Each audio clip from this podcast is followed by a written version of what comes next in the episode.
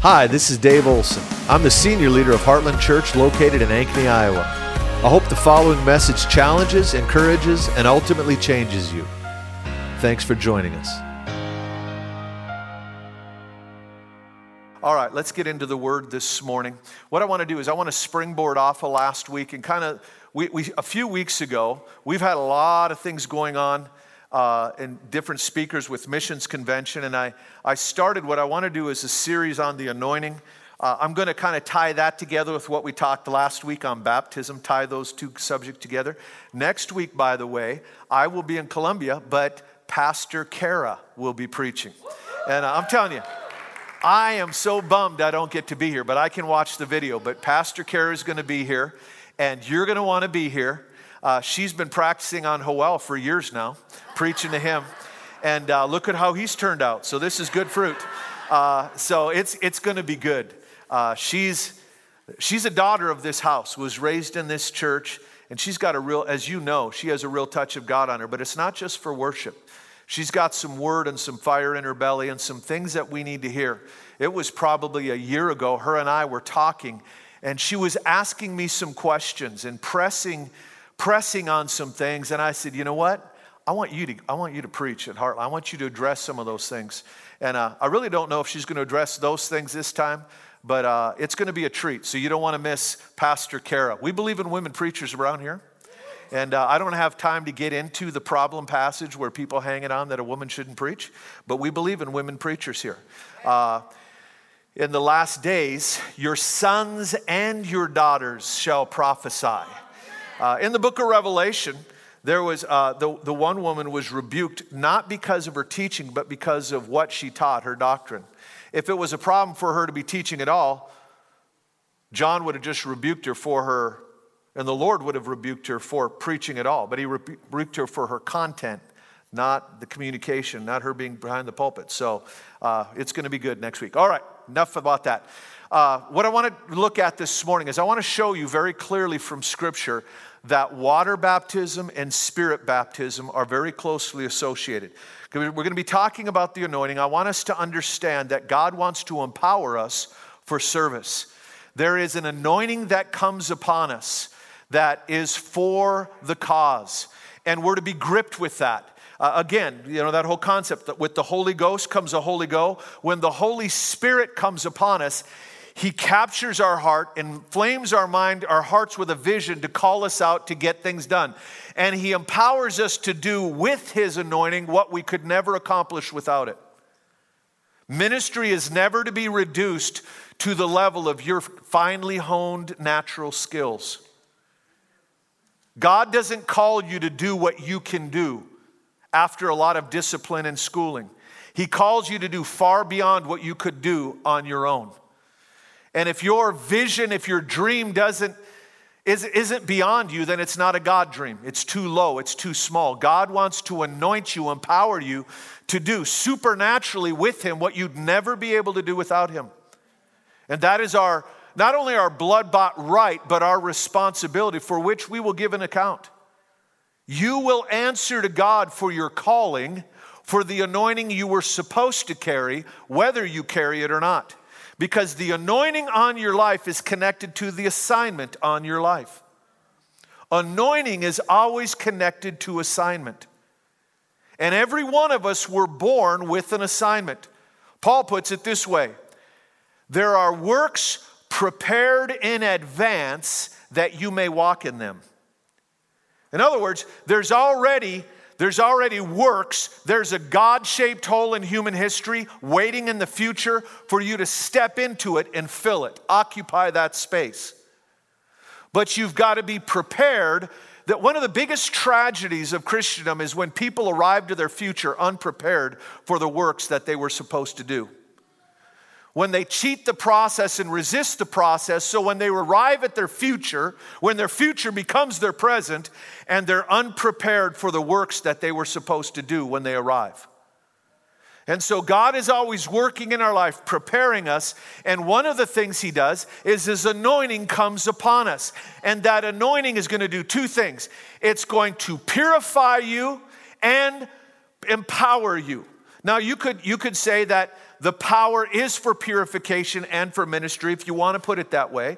But the fact is, the power of God coming upon you is going to also purify you to, and prepare you so that you can walk in what you're supposed to walk in in the future.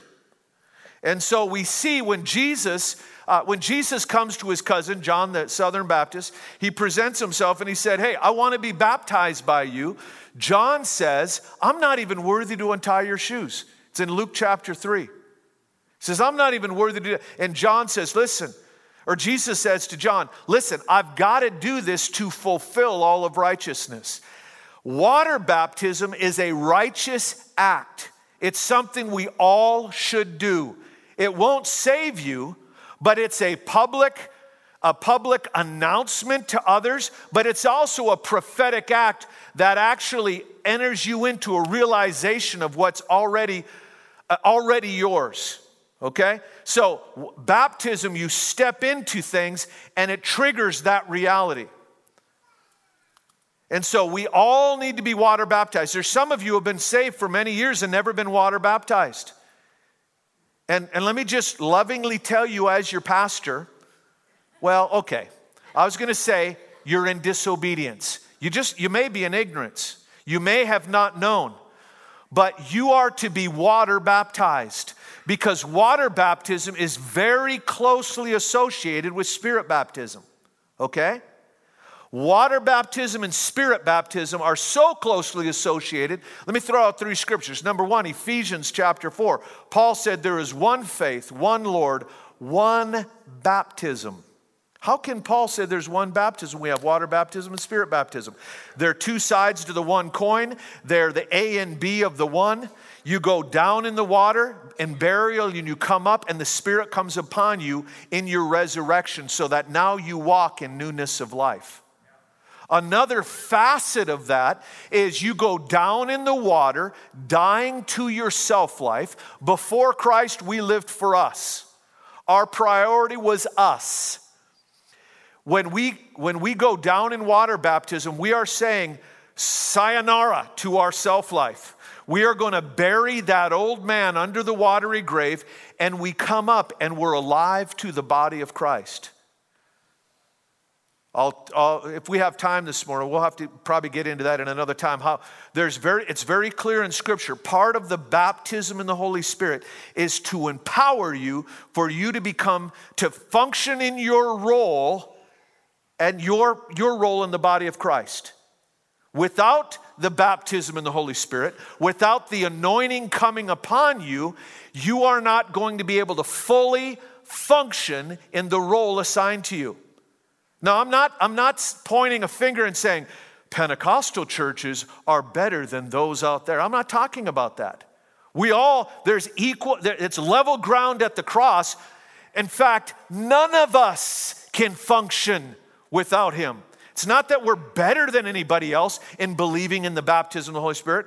Matter of fact, I'm a little more worried about a segment of the, the Pentecostal church that is Pentecostal doctrinally, but not practically.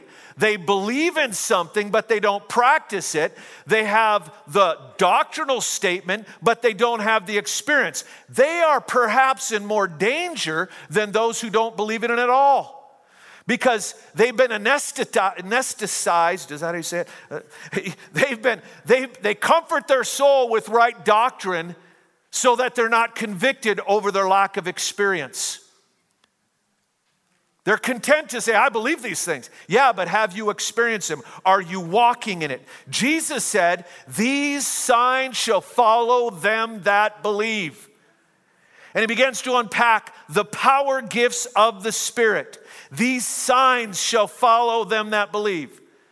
Is there enough evidence to convict you according to that standard? Is there power on your life? Are you walking in the power of God? If not, don't be condemned, but most definitely be convicted. And get with God and say, God, I'm not letting go until you anoint me afresh. I need the power of God operating in my life.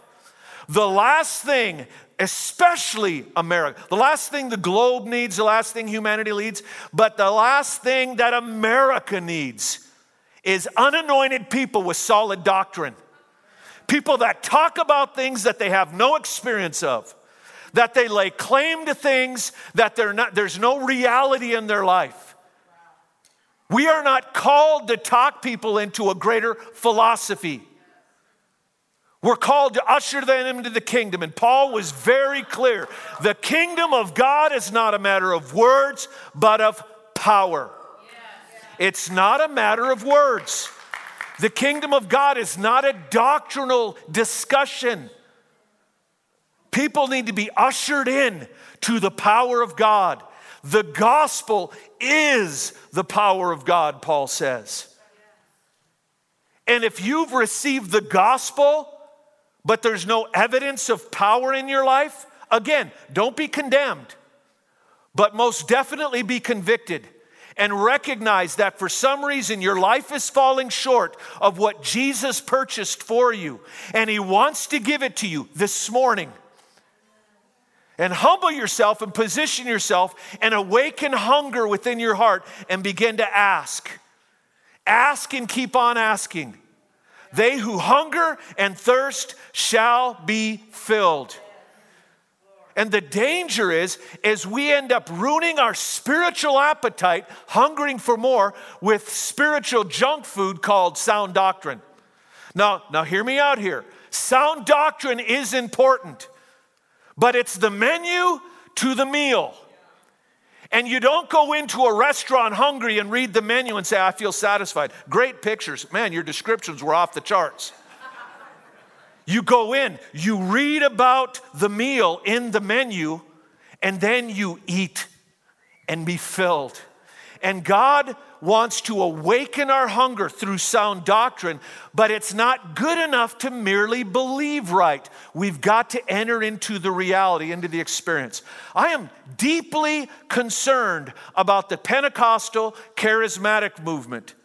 And even, even that stream, that little tributary that I lay claim to as the revival stream, I'm deeply concerned that we are we get into charismatic bravado and talk about things and proclaim and lay claim to things and we're not seeing the reality in our life. Two and a half years ago, when we when prayer began to tick up again in this house, I know that, that, that, that sounds true, but it's true. We've always been a praying church, but sometimes the little heartbeat was a little, everybody holds their breath. Oh, you know?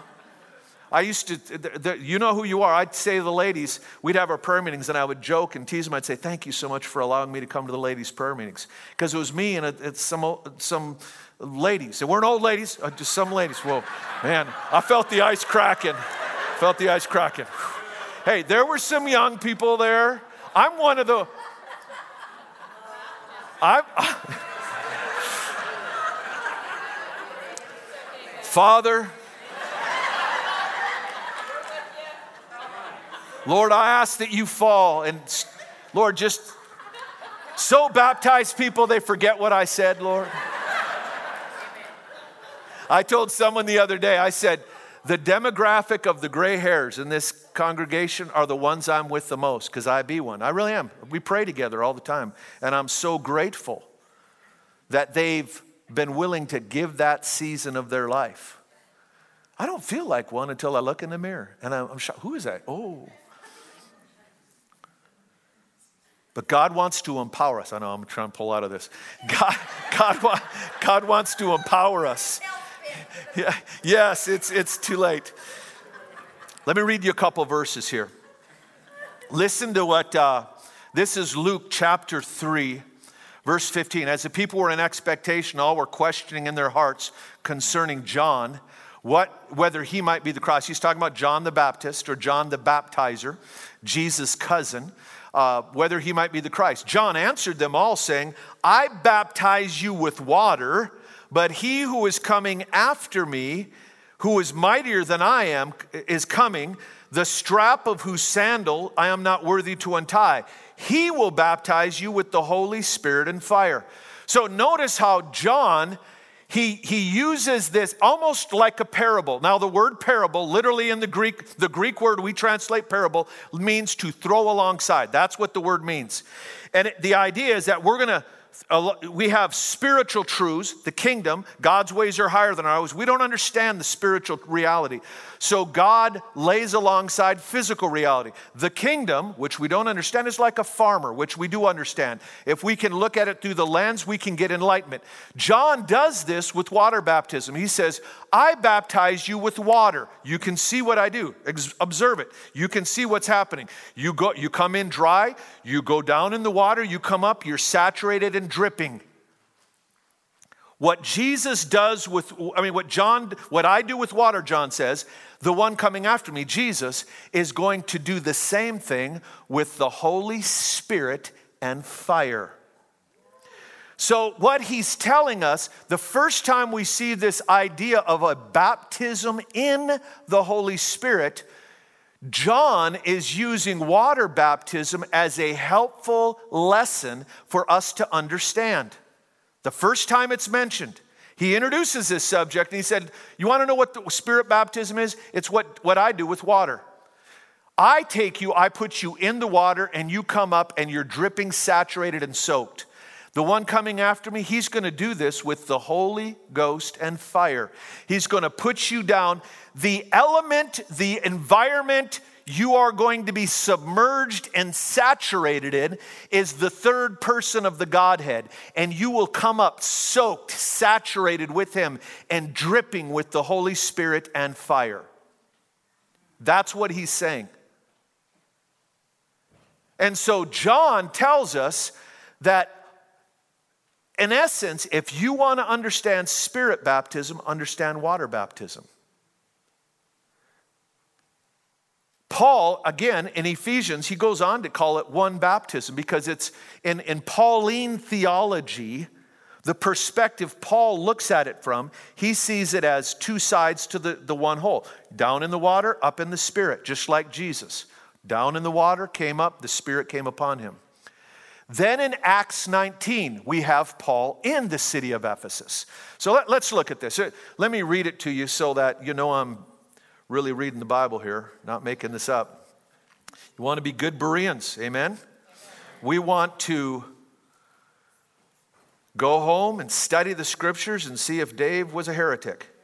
Acts 19, look at this. Okay, Acts 19. This is Paul's on one of his missionary journeys, and it, uh, and it happened that while Apollos was in Corinth, now, Who's Apollos? Is he just introduced here? No. In Acts 18, Paul, Apollos is, is introduced. He's also spoken of in 1 Corinthians. And it, Paul said Apollos was an eloquent teacher, very learned in the Hebrew scriptures. He was a very eloquent man. I, I happen to think that he very well may have been the author of the book of Hebrews. But Apollos was a very learned man. But it says in, in Acts 18 that he, but he was. Uh, he, he fell up short in some of his doctrine. He was very learned in the Hebrew scriptures, but he only knew of the baptism of John. He didn't know of the, the Christian baptism, nor did he know of spirit baptism, okay? So that's very key because Apollos in chapter 18 is in Ephesus and he's teaching, but he only knew of the baptism of John. He had all these disciples. And so then a Priscilla and Aquila show up, this apostolic husband and wife team, and they arrive and they begin to disciple him and they taught him the scriptures because they realized he's, there, he's not, there's some things he doesn't understand. And, and uh, Luke is very careful to tell us that in Acts 18. Why? Because of Acts 19. So now look at what he says. And it happened that while Apollos was at Corinth, so he left with Priscilla and Aquila, left Ephesus where his ministry was, leaving behind his disciples, and went to Corinth with Priscilla and Aquila. While he was in Corinth, Paul passed through the inland country and came to Ephesus. There he found some disciples. He said to them, Did you receive the Holy Spirit when you believed? And they said, No, we haven't even heard there was a Holy Spirit. And he said, Into what were you baptized? And they said, Into John's baptism. Now stop right there. There's a whole lot in that little phrase there, and there's a reason that Luke mentioned what he mentioned in Acts 18, so we could unpack this in 19. It is very clear from the context that these disciples were born again disciples of John, the, John I mean, of Apollos, rather. It mentioned John only knew of the baptism of John, even though he was an eloquent preacher of the gospel, saved.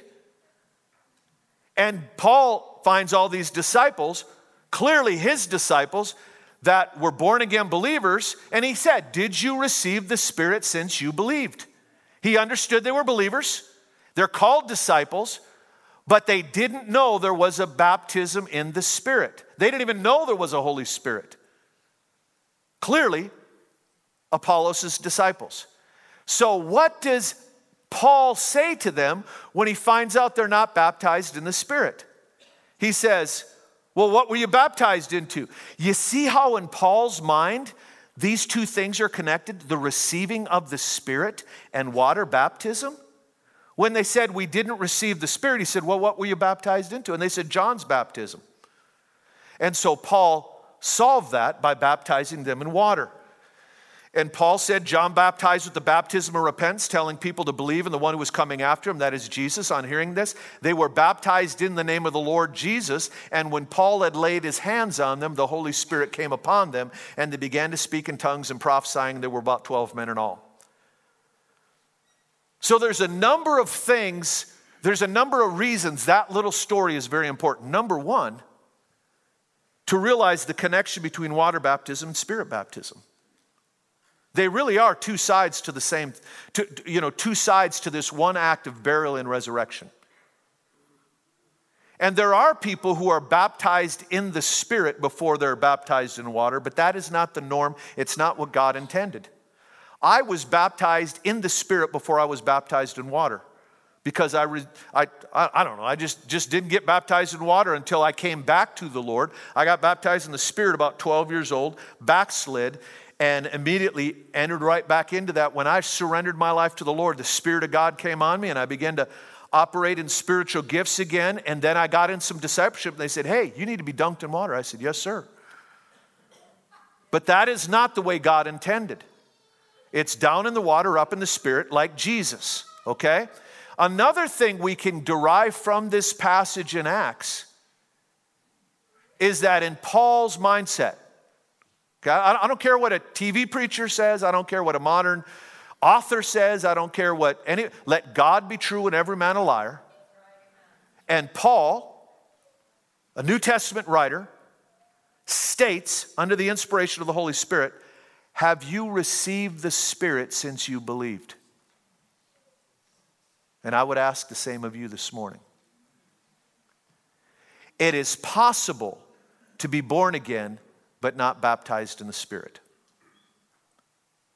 The receiving of the Spirit, that terminology in Scripture is not talking about salvation, although you are born uh, by the Spirit.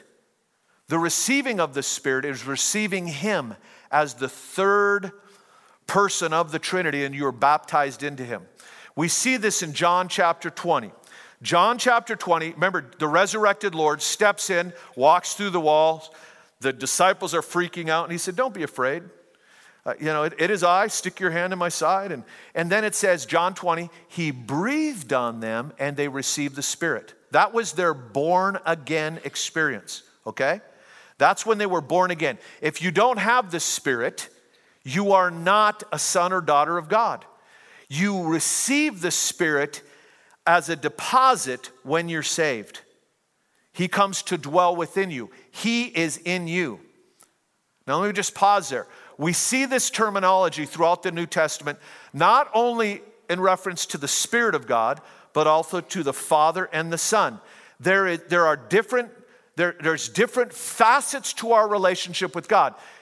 I am in Christ, but Christ is also in me. Those are two different emphases, and there are riches that we find in those two truths. And they're not one and the same. My position in Christ is not the same as me being a bearer of Christ. Christ in me, the hope of glory, but I am in Christ and grafted into Him.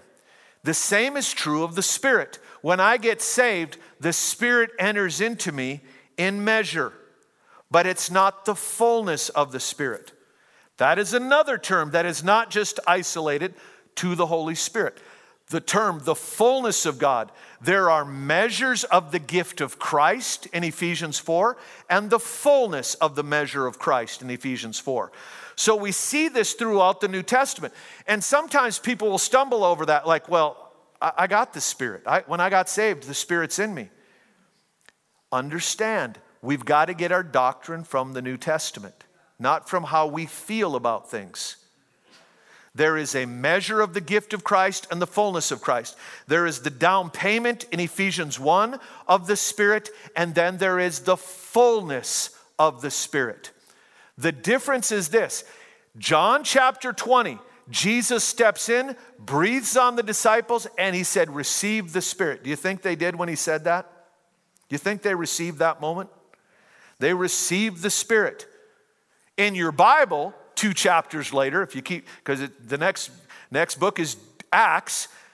The next chapter in the Bible, Jesus is ascended, and then he tells them, Go and wait for the gift of the Father, tarry until the Holy Spirit comes upon you. It's a different, a different experience in Christ. They received the Spirit in measure in John 20, they received the fullness in Acts chapter 2 when he came upon them. And so they're waiting. In John 20, he was pre- Jesus was physically present and breathed on them. In Acts 2, he was the enthroned Christ, already sitting at the right hand of the Father, and he in John 7, it, it, spoke that this would once ha- would eventually happen. Jesus said, Out of your belly shall flow rivers of living water.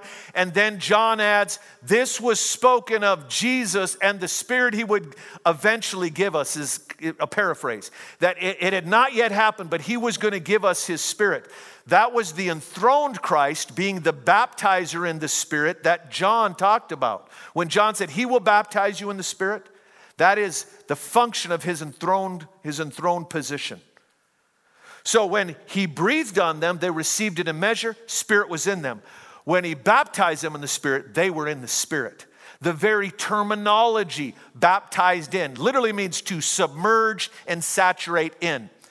The first time we see this word baptizo that we translate baptism, first time we see it, the oldest document that we have that this word shows up in is a pickle recipe.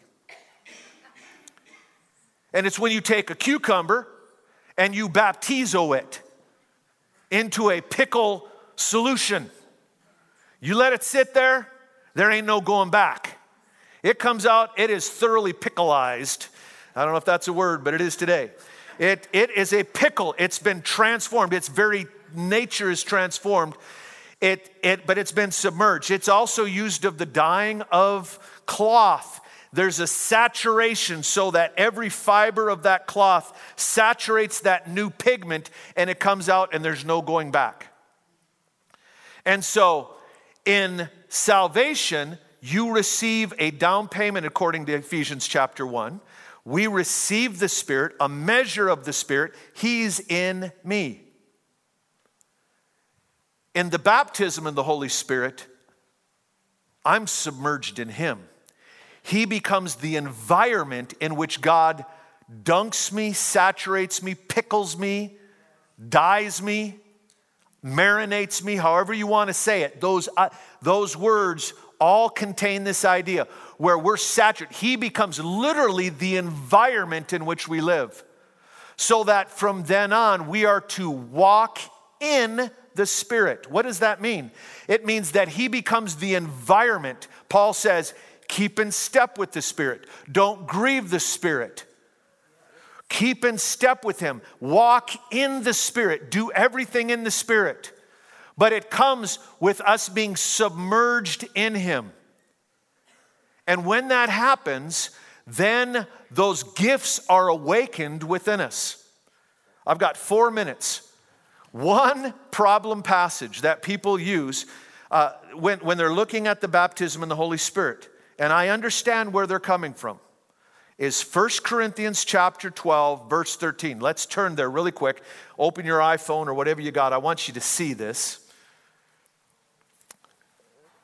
Uh, 1 Corinthians 12, I want to say it's like verse 13. Let's read that real quick here. I'm going to walk you through this. I was just talking about this with a dear friend of mine, an Assembly of God pastor. Look at verse 13. We'll look at verse 12. Now, understand the context of this passage, okay? These, this is the primary passage where the gifts of the Holy Spirit are unpacked. We have the gifts of the Father in Romans 12, the gifts from the Son in Ephesians 4, but the gifts from the Spirit are 1 Corinthians 12. Look at verse 12. For just as the body is one and has many members, and all the members of the body, though many, are one body, so it is with Christ. So he's talking about how we're all members of the body, and together we are the full manifestation of who he is. And then he says this For in one spirit we were all baptized into one body. Jews or Greeks, slave or free, were all made to drink of one spirit. So let's read that again. Verse 13 For in one spirit we were all baptized into one body. Now, I mentioned this last week. Whenever you see baptism, whether it's water baptism, John's baptism of repentance, whether Luke 3, whether it's Christian baptism in water into the death of Christ in Romans 6, or whether it's spirit baptism in 1 Corinthians chapter 12, there is an in, a substance, into an experience. That is the New Testament formula for baptism. And if you don't understand this, you can't really understand what baptism is. So, in water baptism, John baptized them in water, a substance, as a prophetic act to reveal that they had been baptized into their repentance. So, John baptized them in water into repentance, and John wouldn't baptize anybody into repentance until they already showed the fruit of their repentance. So, the other element of baptism we need to understand is baptism is always after the fact. It's the sealing, it seals a reality that's already been introduced in your life. And it can actually activate that reality as a prophetic act. So, repentant people, they said, We're sorry, we want to follow, we want our hearts prepared for the Messiah. And John would baptize them in water. The Pharisees showed up and he said, uh uh ain't gonna happen. He said, Bring forth fruit of repentance and I'll baptize you. You first enter in in your heart, and then I will baptize you into that for all the world to see, for you to enter into that prophetic reality and lay, you're to bury that old man. That was the idea. Christian baptism in a substance, water, into Christ's death is the, is the phraseology in Romans 6. And we see that show up here in spirit baptism. So, what is the in in spirit baptism? Verse 13. We are baptized in what? One Spirit, one Spirit. We're baptized into one Spirit. So, this is what Jesus did. John baptized in water, Jesus baptizes in the Spirit. I need graphs, okay? Jesus is going to baptize us in a substance. John baptized in a substance, water. Jesus is going to baptize us in a substance, the Spirit. But there's also an into of this thing. We're baptized in one spirit into what? Read the text. Into one body. That's the reality. In water baptism, we're baptized in water into his death. Paul said in Romans 6, Do you not know that all of us who were baptized in water were baptized into his death? We are buried with him through baptism.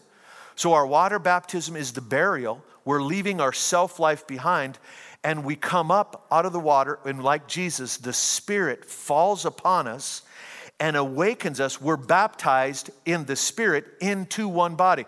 All of a sudden, we come out of the water and we're to live for others, for a body, and realize that I am an anointed, singular member of a many parted body. I'm not the whole, I don't have it all, but I have something important. And I can't afford to be an, uh, uh some lame, appendage on the body of Christ that everybody else has to drag around. Right, right. They don't need to be doing my work. I need to be doing my part and they need to be doing their part. There are no appendixes in the body of Christ. You can't snip it off and it's not missed. And so we need one another. So when we are baptized in the Spirit, where we come up and we come alive to our gifting and our role in the body of Christ. And that's why this passage is all about the gifts that the Spirit gives, because the gift that the Spirit gives you designates your role in the body. Some are hearers, some are seers, some are feelers, some operate in healing, some operate in miracles, some operate in discerning of spirits. But as we all function together, we can function as the body.